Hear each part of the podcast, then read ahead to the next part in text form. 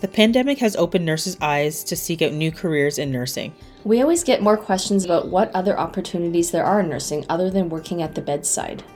Both of us have our master's degrees, and it has afforded us career advancement, flexibility of schedules, and work life balance.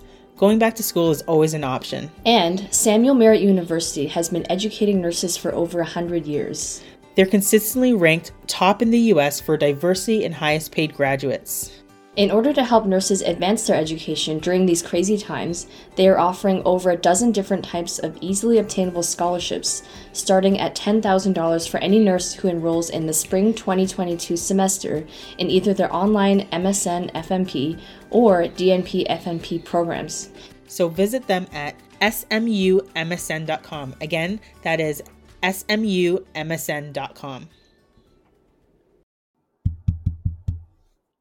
Is this thing still on? I think they can hear us a bit better now. Should we keep talking?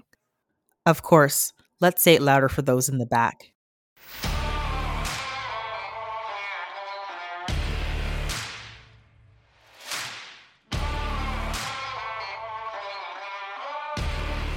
Hi, and welcome to the Gritty Nurse Podcast, an unfiltered discussion related to health and healthcare. My name is Amie. And my name is Sara. And we are your podcast hosts. If you're listening on Apple Podcasts, Spotify, Google, iHeartRadio, Amazon, or any other podcast listening platform, don't forget to subscribe so you can get updates to when we have our latest episodes. Also, don't forget to rate and review us. And if you like what you're hearing and you love our advocacy work, don't forget to go to www.grittynurse.com and click on the donate button. As little as $1 or $2 a month for a total of $12 a year will help us with our monthly podcast costs, such as website hosting, our hosting platform, audio equipment, and the time and energy it takes us to put out good quality episodes. We thank you and we appreciate you. Hi, and welcome everybody. We are super excited to speak to the guest that we have today. I mean, I'm not going to belabor the point. I'm going to get Sara to jump in and introduce our guest, please. Okay, today on the podcast, we have Dr. Lorna Kendrick. She holds a bachelor's degree in nursing from Loma Linda University, a master's degree in child adolescent psychiatric mental health nursing from Georgia State University, and a doctorate in nursing with a focus in nursing research from the University of California. She worked for years in a neurosurgical ICU as an advanced practice child adolescent psychiatric mental health clinical nurse specialist. She also maintained a private practice for the past 25 years in Southern California, providing individual, family, group, and play therapy to child and adolescent clients and their families. Dr. Kendrick has conducted research with young African American men, focusing on untreated depression as a primary risk factor for early onset cardiovascular disease. Her research interests connecting mental health with disease prevention and physical wellness have taken her to Europe, Argentina, Nigeria, and beyond. She is currently the School of Nursing Dean of Samuel Merritt University in California. Welcome, Lorna. We're so glad to have you here today. Thank you. I'm excited to be here. Always happy to talk about nursing. So, you have quite the background in nursing. Just wondering if you could tell us a little bit about your background, some of your research, and why you chose child adolescent mental health. Of course. You know, I started off, um, well, I'll give you a little bit of history about being a little kid and why I chose to do what I, I'm doing. As a little girl, I always wanted to be just like Madame Curie. I wanted to be a scientist. And I actually have a granddaughter that also wants to be a scientist. So I always knew that doctoral work, PhD work, research was an area that I wanted to go into. Didn't know at the time that it would be nursing, but it ended up being nursing. And so I decided as well as an undergraduate nursing student and graduating i went into neurointensive care and i worked a lot of critical care neuro, neurointensive care. That was my area of focus for a long time. And i was chosen to become a faculty and do clinical um, teaching only for nursing students. And my school at loma linda knew that I wanted to go into education and nursing, higher education and nursing. And so they knew that by bringing me on as a clinical instructor, it would force my hand and keep me in school. And it did. And so when I decided I wanted to do mental health, it's an ironic story.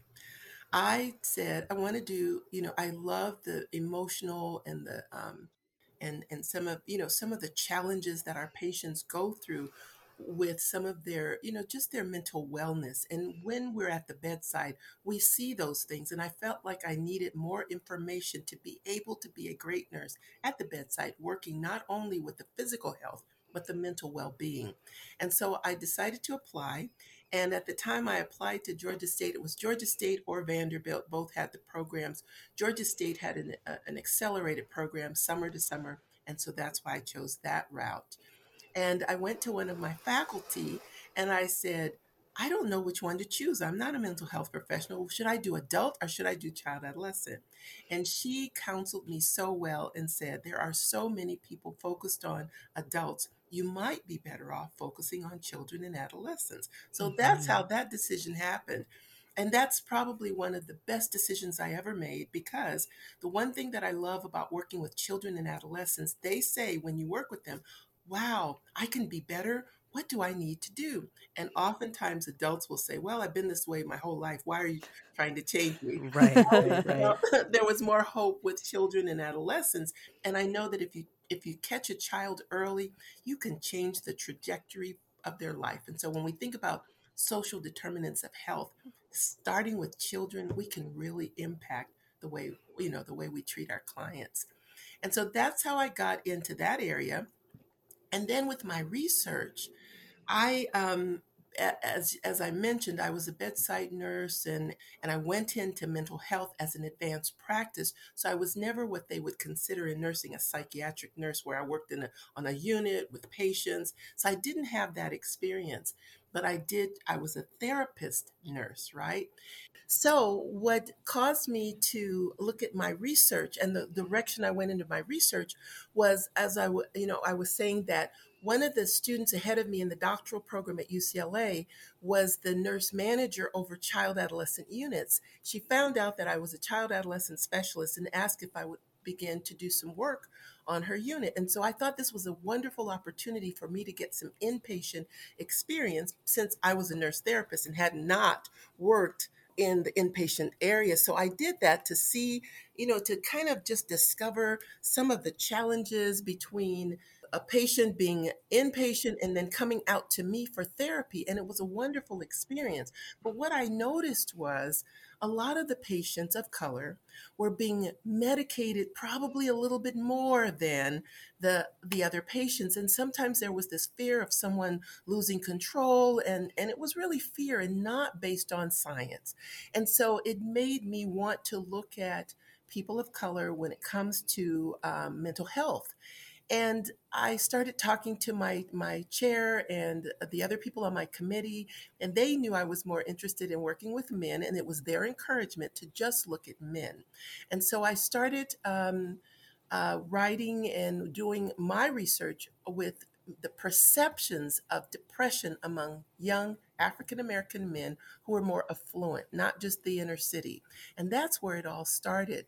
And one of the things that was exciting for us at the time was we were the first, when I published that first article, we were the first to ever say, and this, remember, now I did an ethnographic study, so it was all the participants' thoughts and ideas. It wasn't based on questions that I went in with.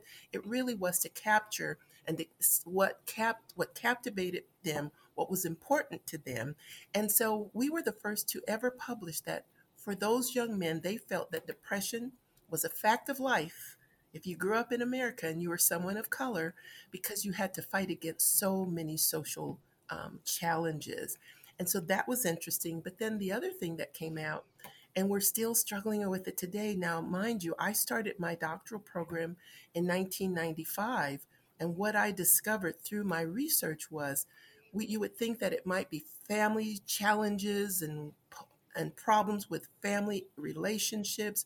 The one thing that rose to the top every single time with every group of participants I worked with was police stops caused mm-hmm. more depression and sadness and the inability to recover.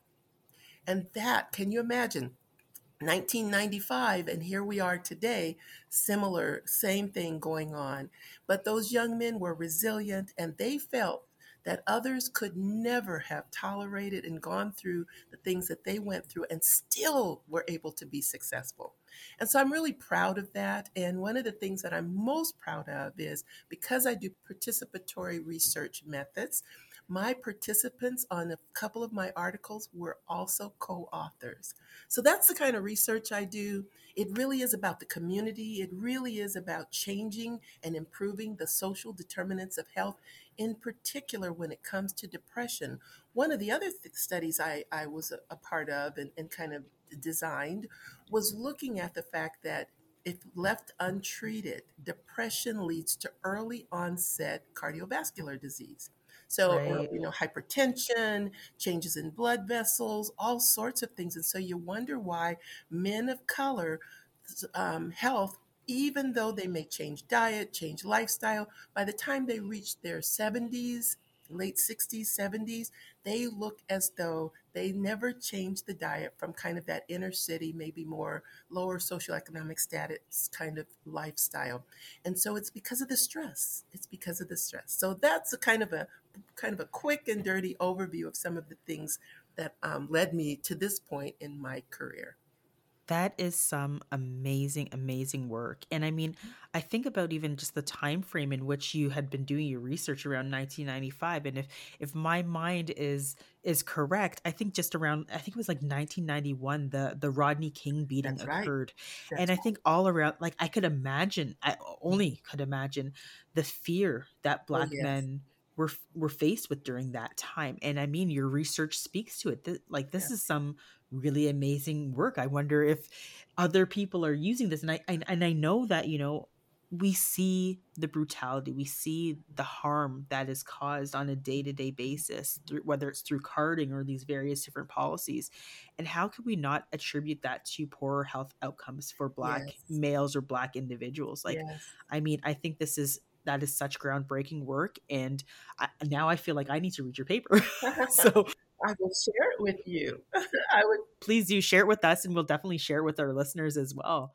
And just something to add you know a few years back um, quite a few years back now, I was invited to a research uh, symposium at one of the other universities. And I was shocked to find out that several of their doctoral students were replicating my study. So, a lot, I think that it's out there. And when I look at how many times others have quoted or, or referred to the article, um, I think it's like maybe 80 times now. So I, I think it's getting out there. And one of the things that I think is pretty unique because I did ethnography, when I first started trying to recruit, I'd ask men if they wanted to talk to me, and they said, "If you want to talk about prostate cancer, we'll talk to you. But we don't want to talk about depression, right?" Said, right, right, right. Interested in prostate cancer, but the exciting thing was my younger son at the time was was in I think freshman year of college or maybe last year of high school and he said you need someone that looks like them to talk to them about joining your study. You should let me do it. I said, I have to go back to the IRB and make sure that we can do that. I don't want to right, do anything right. that get us in trouble. And and the, the IRB approved it, and he really helped. When he was in college, he really helped to recruit. We did a um, kind of a snowball method, and one guy would tell another guy, and he helped to recruit a lot of the first few participants, and then they helped recruit others. And so he really um, gave voice to it as well. And another ironic feature I have three children, two sons and a daughter, but my older son, African American young man, but he's a police officer, law enforcement. Mm, right? Wow.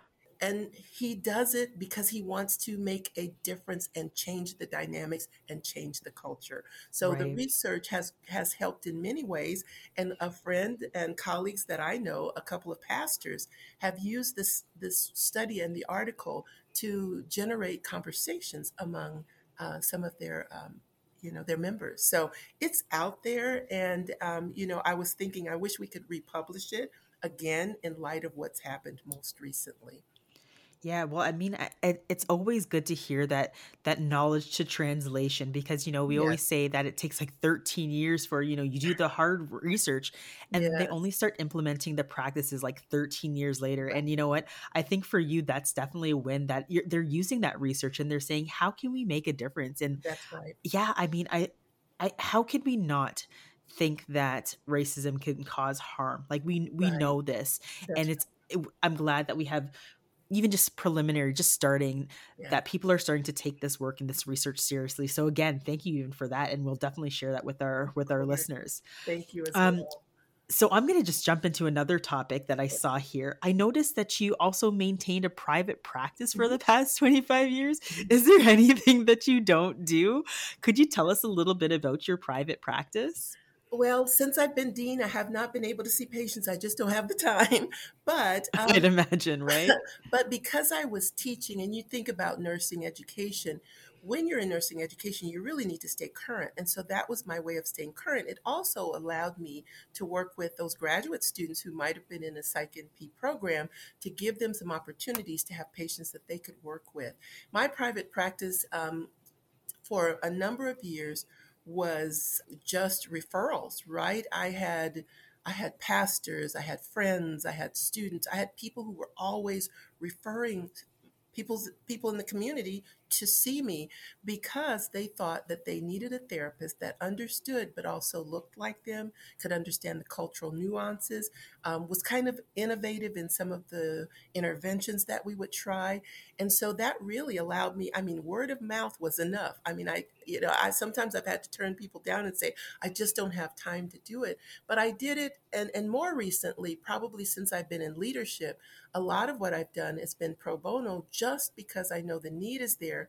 And and sometimes if if someone has to pay, it's a big deterrent from them going into therapy. And so Right. to me, Right, I yeah. already I have a job that pays me well. So if I can do some work to support someone that might not otherwise see a therapist, then I would do that. So that's what I've done to maintain my own currency as well as make a difference in the community. One of the things that I'm really proud of when it comes to that is sometimes as a faculty, I would have students come to me because they were struggling with something. And I'll never forget when one of our uh, Latinx students came to me and he said, Dr. Kendrick, I read your article and it really, it really resonates with my experience and my friends' experiences. And we started doing a, a group together in the evening to help support those students. And so the private practice has been just kind of part of the framework of what I do as a clinician and as an academic. That's amazing. I think that's really inspiring that you want to give back to the community and I hear what you're saying about racism. Like what I I feel is that racism is a public health emergency and you gave a perfect example of how that is, right? Because I Mhm. don't think everybody is aware that untreated depression can lead to heart disease. That's So it's it's an indirect effect of how black men and black people in general are being treated in society and this leads to all kinds of physical and mental manifestations. That's right. That's so true. That's so true. And you think about just a a 10 point change in the systolic blood pressure is a huge change, but stress can do that and it can become the normal blood pressure. And then it leads to all sorts of other illnesses, you know, um, over time. And so if we can help prevent that, look at what we can do with the social determinants of health. Yeah, I mean, it's a whole aspect of health equity, right? And in Exactly. terms of looking at who's disproportionately affected by these different things and Yeah. and using that research evidence and, and saying, hey, how could we do things differently for for this eth- ethnic group or how can Right. we improve their healthcare outcomes? And I mean, I I really hope because we, we do have a lot of students that listen, this is how you translate knowledge into That's practice. right. You take the information and you say, this is what we found Mhm. this is how we move health equity one patient at a time. I'm I'm like I'm super stoked to read your Yes. information. Now let me I would love to add this piece because you're Mhm. right. You talk you talked about how long it can take to get that data out to the public. And I think when you do participatory action research and you're in the community, you owe that community the a report, right? And so that gets it out to the community sooner than waiting for an article to be published, right? So that's what I think was the difference for us. The community was so much a part of the planning, the decisions, the, the you know, the recruitment and just all of that. So they knew what was going on. So when I reported out, they started to spread the word. And so that Yeah. to me, that's why I love participatory action research because it really gets to the heart. It gets to the people that need to know about it sooner than waiting for publications and Oh other, gosh. you know, Mhm. other ways that we ty- typically disseminate information. So we're we're gonna switch gears a little bit, but I, I think it's actually all still really related when we when we think about some of the work that you've been doing and you know that you've been kind of studying and following children in terms of their mental health. Um, the pandemic, Yes. you probably yes. know where I'm going, Mhm, has been really difficult and has been really difficult on children. mhm. And I guess the simplified question is Are kids going to be okay? Are kids okay currently? And is there something that we can do as nurse clinicians, as nurse scientists, as you know, nurses working on the front lines? Like, what can we do? What should we do? Is this a problem? Uh, working with children, I would say this, and, and with anyone, I think, but in particular with children, when we're honest with them and we don't put fear in them, but we explain things in an objective way, the children are more resilient than anyone can imagine. They have that little bit of resilience that just gets them over so many things. They can get past things that adults struggle with, right? And so when we're honest, when we're objective, when we give them an answer, they do better. What I've discovered in my research, and not just my research, but in practice, is when a parent hides something from a child, those are the children that suffer. Those are the children that make up the stories, that fill in the gaps of the knowledge that they weren't given. And then Mhm, it's mhm. worse. The fear just grows and grows until it becomes a monster for them, right? And then Yeah. they end up seeing me. But when parents say, you know, I can give I can give you an example. I have four granddaughters, and one in Mhm. particular, the one who wants to be like grandma and wants to be a scientist, she said, kids can get their shots now. I'm the first in line for my COVID. I want mine, right? Because she knows. She's always using her hand sanitizer because she knows. But think about children who may not have that information. They kind of overhear the news that their parents are listening to and they fill in those gaps, but they don't have the knowledge to fill in the gap correctly. So they Right. get Right. filled with misinformation Mhm. misinformation. And that's where they struggle over time. So that's what I tell all parents. Let them know what's going on. Let them know that this is what we're going to do to protect them and keep them safe. But yes, this is what's happening. So these are the things you have to also do to help me keep you safe. Those kinds of conversations go a long way. And now I can even say, when I think about my role as a dean and the students that we have, we, you know, there were so many unknowns. But what we said to students, we would say, we don't know right now, but at this point, this is the best way we can keep you safe. These are the things that are happening right now, and this is what we will do as a College of Nursing to make sure that you are safe. If we're sending you to clinical, this is what we're doing. If we're sending you out in the community, this is what we're going to do. This is what I need you to do. And that kind of information, um, I think, really made a difference for our students, even. Hmm Yeah, I totally appreciate how neuroplastic the child's brain can be. I right. I remember thinking that there's no way kids are going to wear masks all day for school. No way. And now my kids won't even go out without putting a mask on. It's like their security know. blanket. I also agree with the um, honesty. I think that's the best policy. Even Yes. talking about difficult things like death, I just I think it's best to be honest and give them the correct information. And I think just in terms of the pandemic, we've heard from a lot of our listeners they are struggling with nursing school and the whole virtual aspect of it. Just wondered if you could touch a bit on that and what your plans are for the year moving ahead. You know, uh, you know what I think. Um, um, one, a couple of our faculty use the the term "secret sauce," and I'm stealing it from them because I love it. But I think, I think the secret sauce at Samuel Merritt College of Nursing is the fact that our faculty and our our college as a whole tends to use the Caritas model. So they use a lot of deep breathing and uh, um, centering moments before classes start. And and you know sometimes you may not be one to want to do all of that, but during COVID, even the naysayers are like, okay, when are we going to do our breathing before we start this meeting? Right, when are we going to do our breathing and our centering before we move on, right? And I think that that little secret sauce has really helped to make a difference. Not to say that our students haven't struggled, but but our students, I think, have the resources and the support to be successful in the midst of that. For for example, one of the things that I am most proud of about Samuel Merritt is there's this statement that is said we nothing will prevent our students from not being able to be successful even if it means we have to find a donor to to to donate money for a hotel so that they're not driving back and forth for hours because the clinical site is so far away. Or someone someone who said that you know their computer we, we we're in the bay area and we know that people it's, it's, kind of windows are broken and you can't leave anything on your on your seats and so sometimes we've had to replace laptops or sometimes pay for daycare for a parent to get to clinical. That is the secret wow. sauce about samuel merritt that makes me love being there. Others try to support but i see it in everyday actions that occur and so, yes, our students struggle, but our students know that it's a safe place to say, I'm struggling because we can offer assistance.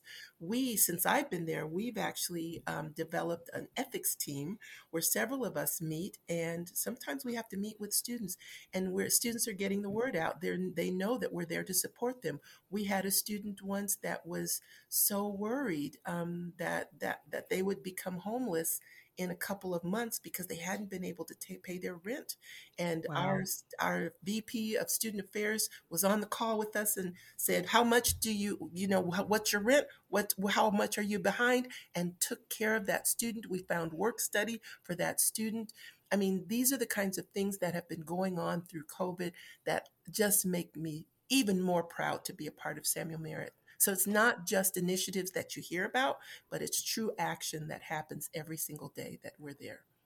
Amazing. That sounds like a truly amazing school to go to because yes. I could tell you, like, I mean, we both had, I'd say, Sara, that we both had a good experiences in our nursing undergraduate, mm-hmm. but nothing like how you described. Yes. like, nothing yes. like how, sorry, that acronym that you used, just for our listeners, what was the acronym? Caritas model. Caritas, yeah, the Caritas mm-hmm. model. Yes, and it's about caring. And our RN to BSN program actually has it threaded through everything, but because of the work they're doing, it's been threaded through everything that the college does. So I tell you, most meetings start with deep breathing and centering moments. And you know what? It's paid off during COVID.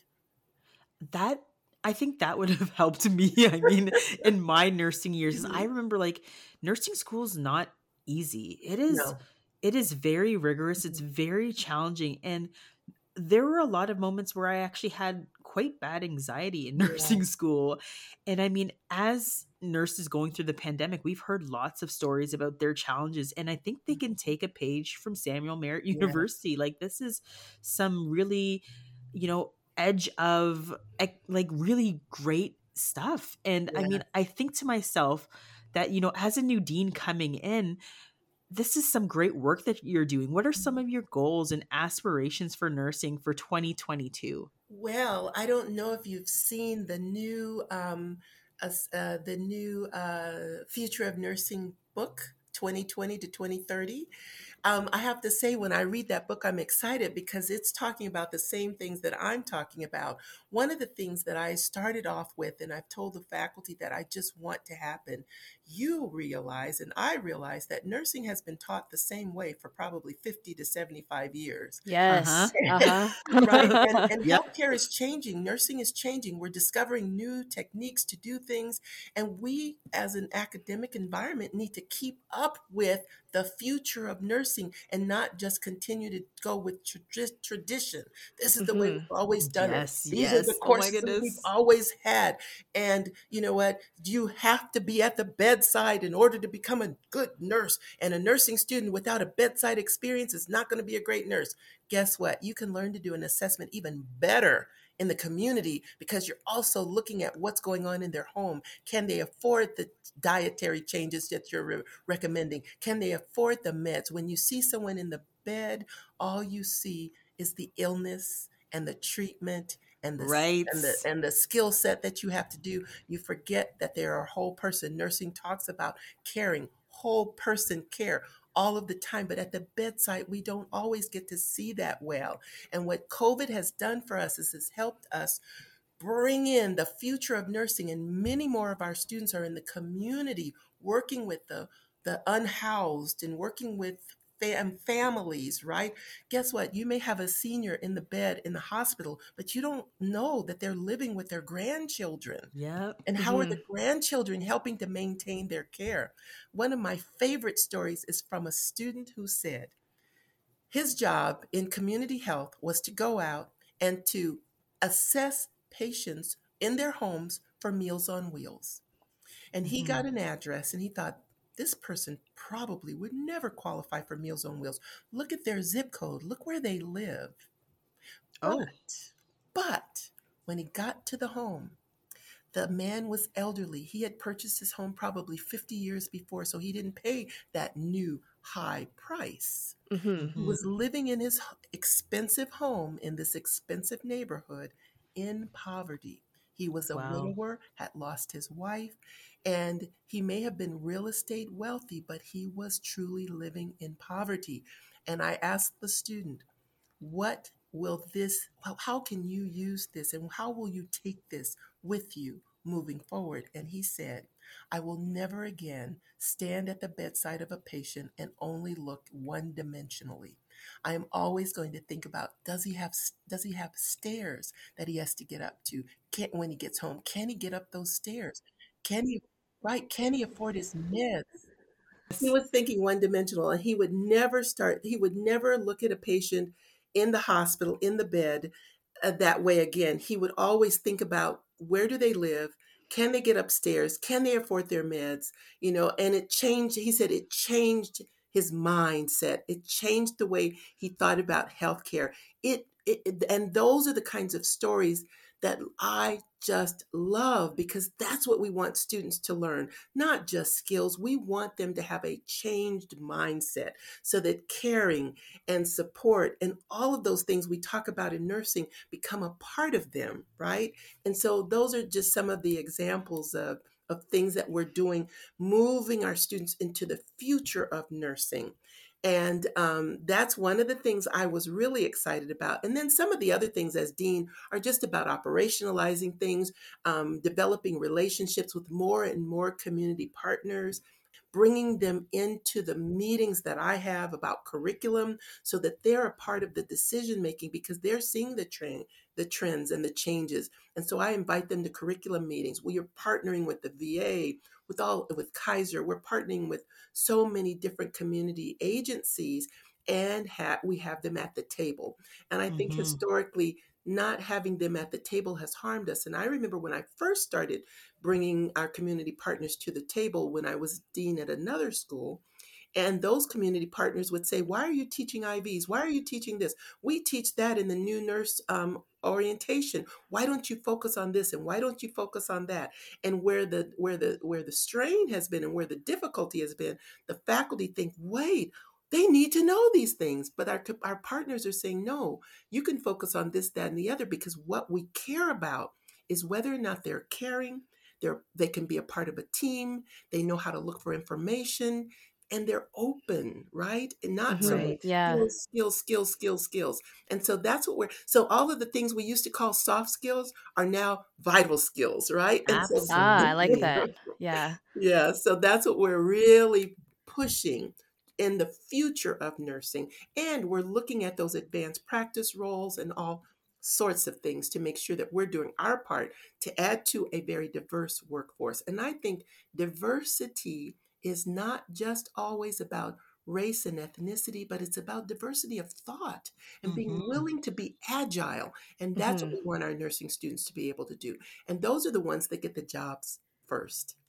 I need Absolutely. to go back to school. Dr. Kendrick, we're gonna steal you here in Canada. You can't stay out there. We want you here. Oh my oh. god, you are a force to be reckoned with that. Oh, but you know what? That you. is that is the goal. Mm-hmm. That is the vision yes. of the future of nursing. You have nailed that 110%. Yes. And oh my gosh, we need to we need to open the floodgates to SMU to have students going there. Yes. You know what though? I have to tell you, Dr. Kendrick, we spoke to somebody else um, at a university near us, and she had come from California, and she Ah. spoke very highly of Samuel Merritt, and she yes, was she did. Yes, really impressed with the school, and I've only heard good things. And I know that SMU also has a scholarship program. Tell us about that.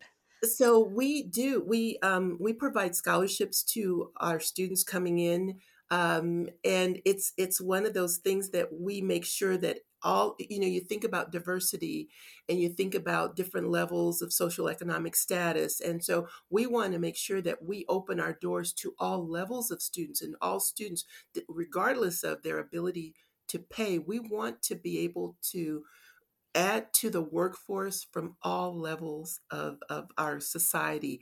And so that scholarship really helps a lot of students that otherwise would not choose to come to Samuel Merritt. And so I'm proud that we can, and it goes back to what I said earlier. Samuel Merritt is, is dedicated to making sure everyone is successful. And so the scholarship is just another part of that, making sure that someone can come in and not worry and not stress about will I be able to complete my program? How can I pay for this? So we make sure that we have scholarships and all sorts of resources to make sure they're successful and that goes with that caring and that kindness and you know and giving back and recognizing again those social determinants of health and how can we make sure that everyone in our community around us has the same opportunity to attend our school we have secret sauce and we want everyone to be able to impart with and get a part of that Oh my god. Mhm. I think Amazing. I think that you are you're so dynamic and it is so much a part of the work that Sara and I do talking about the social determinants of health Yeah. because I think people like COVID has really pulled back the veil on the inequities in terms of health that we see and we know that there's challenges with nurses who you know Mhm. they they only can see a patient through the technicity Yeah. that we've we've developed so yes Mhm. technology is a good thing but also it can be it could be a downside if That's we are right. not using the whole Uh-huh. framework of nursing assessments to engage and understand fundamentally what's happening with your Yeah. patient. Yeah. And I think that the work it sounds like SMU is doing is amazing and incredible. Yeah. So really thank you so much for coming on and talking to us. But before we go, is there anything else that you'd like to add? Um, you know, I would like to talk about um, some of the new programs we're planning and thinking about. Um, as- Absolutely. yes, as you know, we have a traditional BSN. We have early entry ELMS that is kind of more the graduate. So they come in as a BSN student, but they're already, their trajectory is to not stop until they get either the case management degree or the FNP degree. We have accel- accelerated, so ABSN program, and then we have our our nurse practitioner program, family nurse practitioner. We have our DNP program. We have a nurse anesthesia program, and of course, we have our our uh, case management. But we're looking at nurse educator because we know, just like with any other workforce, we're we don't have enough nursing faculty, so we may have to you know grow our own for a while and so we're doing that we're looking at um, we're actually very close probably fall 2022 we'll have our psych np program started and then we're looking at nurse midwifery and adult gero and i think i've named them all That's Yeah. amazing. I I think that's really Yeah. great that you kind of prepare people for the end degree after Yes. the BSN because we I know a lot of nurses feel very lost after Yeah. nursing school. They don't know what else to do and they end up working for a bit and then going back to school where it Mhm. seems like you have it you have their path figured out Yeah. for them ahead of time. Yes, personally, I believe, you know, the BSN is a wonderful entry level. And the wonderful thing about a BSN degree is you can do anything. I have friends who are nurse attorneys. I mean, you can just go and, and nurses we know because we think evidence based and and solution based and we're strategists. We make some of the best ceos of companies. And Mhm. so we- yes. you know and and we think that way. We strategize. We think that way. So we i start telling students I, I, I recognize students in the undergraduate program and I said, you have to keep going to school because I need you to come back and be a faculty. Or I told some students, I said, oh, you know what? You can't stop school because I need you to replace me when I retire as dean. So those kinds of things to motivate them. And sometimes students say, I'm tired, Dr. Kendrick. I don't want to go back to school right away. I said, that's okay. I give you 18 months. And then you start right? We all do. You get itchy and you're like, okay, I haven't had to do an assignment. I don't know what to do with myself. Might as well go back to school. right. oh my goodness, I love it. I, I I Mhm. love the energy. I think that this is going to be very inspiring to our listeners. I'd like to end on Um, a high note. So with that in mind, I wanted to thank you, Dr. Kendricks, for coming on the Gritty Nurse podcast, talking about Samuel Merritt University and all there is to offer and our conversations around race and inequity.